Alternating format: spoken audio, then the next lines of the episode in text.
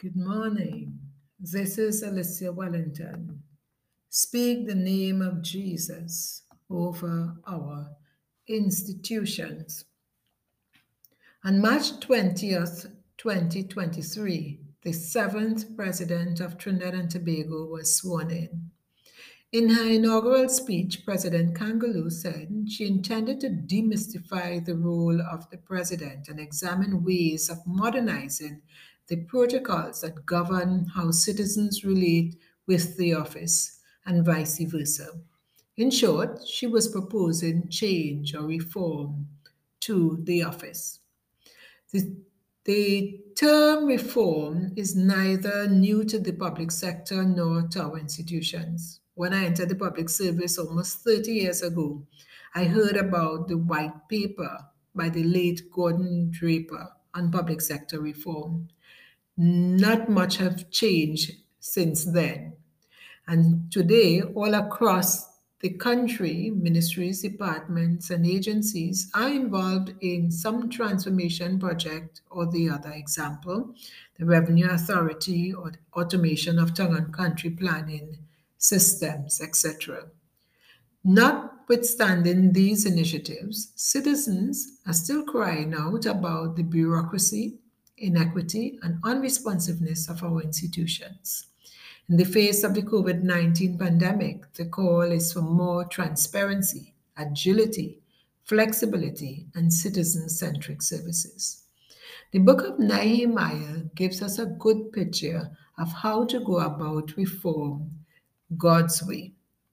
So let's turn to Nehemiah 8. The first thing that we will see is the importance of vision casting. Every ruler or government they cast a vision for their people and country when they come into um, leadership. The institutions that comprise the government, then they are then responsible for implementing that vision. And so we see in Nehemiah 8 2 that on the first day of the seventh month, Ezra, the priest, he brought the law before the assembly, which was made up of men and women and all who were able to understand. And he read it aloud from daybreak till noon. So in this instance, the vision was derived from the law. In Trinidad and Tobago, it is often the manifesto of the ruling party that is adopted as the vision for the country. The second thing we notice is the importance of the confession of sins. In her book, Possessing the Gates of the Enemy, Cindy Jacobs spoke about identification repentance. She says that this is a type of intercession in which the one repenting stands in the gap for a whole city people group or nation and ask forgiveness for past injustices and sins against others. And this was evident in Nehemiah 9 1, where the Bible says that the Israelites gathered together, fasting and wearing sackcloth and putting on dust on their heads. And those of Israelite descent, they had separated themselves from all foreigners, and they stood in their places and confessed their sins and the sins of their ancestors they stood where they were and read from the book of the law of the Lord their God for a quarter of the day and spent another quarter in confession and in worshiping the Lord their God. Third, agreement of the people. More is accomplished when the people are united around a common goal. And this was even evident in the construction of the Tower of Babel in the book of Genesis. It's also very evident in Jamaica, where the government, opposition, civil society, business, and citizenry, they are united around their transformation agenda. So in Nehemiah 9:38, as a matter of fact, before Jamaica has been able to achieve a whole lot more in terms of public sector transformation than Trinidad and Tobago because of the uni- unity in um, Nehemiah 9:38, the Bible says that in view of this, the vision had been cast. We are making a binding agreement and putting it in writing, and our leaders, our Levites, and our priests are fixing their seals there. So, who sealed this agreement? Nehemiah, the governor. So we may want to equate him with the head of state, the PM, the president. And we had the Levites or the church leaders, the leaders of the people, so our opinion leaders, influencers, etc. And then the rest of the people, the wives, sons, daughters, all were able to understand. So the everyday citizen or man on the street in Trinidad and Tobago.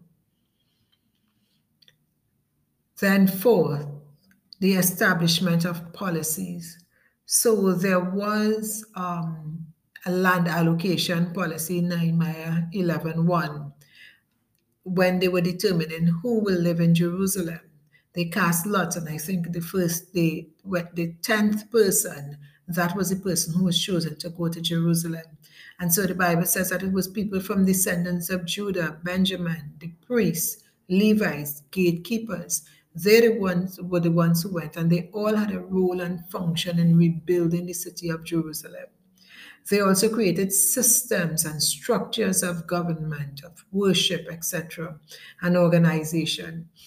There was clear and visible leadership. Nehemiah was the leader and he was quite visible, but then they also appointed provincial leaders. Maybe they might be created with our local government leaders. I am not so certain.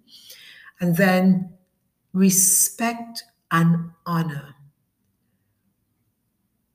It, it, it, they were very, very, very present in the society.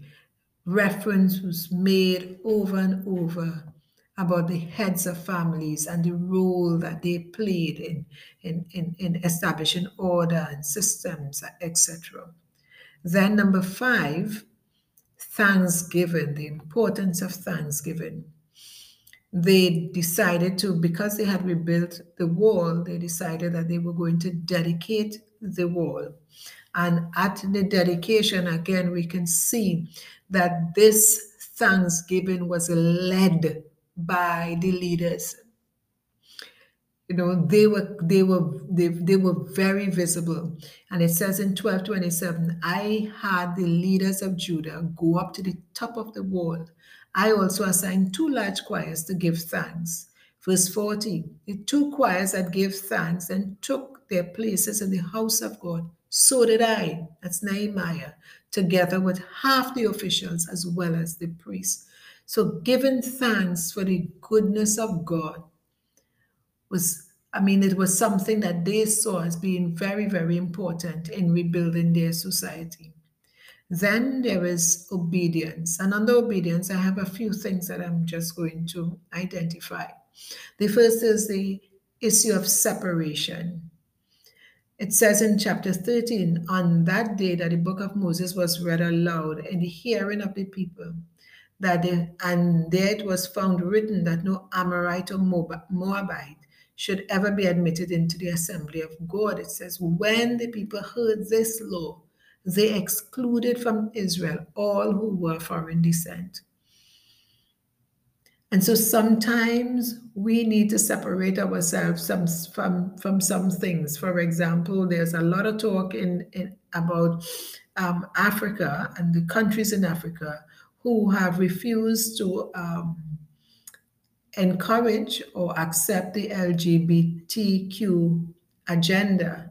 And now they are being denied aid because of that. And so sometimes we need to take a stand and separate ourselves. And then there was taking action. In the public service, there was a saying that we don't like to belt the cat. Um, I hope that phrase is not offensive, but it means that we don't like to take discipline against people. And this was not the case with Nehemiah. In 13, um, 7, it says, Here I learned about the evil thing Eliashib had done in providing Tobiah with a room in the courts of the house of God. I was greatly displeased and I threw out all Tobiah's household goods out of the room. So he took action, putting the right people in high office, so no, no to nepotism. It says, because they were considered trustworthy, speaking about some men, they were made responsible for distributing the supplies to their fellow Levites. And then finally, accountability. Nehemiah held himself accountable to the people, but he held himself accountable to God for the actions that he took. And he said to the Lord, Remember me for this also, my God, and show mercy to me according to your great love. And so may we, as we seek to speak, as we speak the name of Jesus over this land, you know, may we find um, accountability and may we find, oh God, may we find accountability. May we find, the Lord, um, you know, may we, as we confess our sins, God, Lord, as we repent, Father, we speak you over our institutions, God. And we say, Father, take absolute control and bring about the reform and transformation that so we so desire. In Jesus' name, amen. God bless you. Have a wonderful day.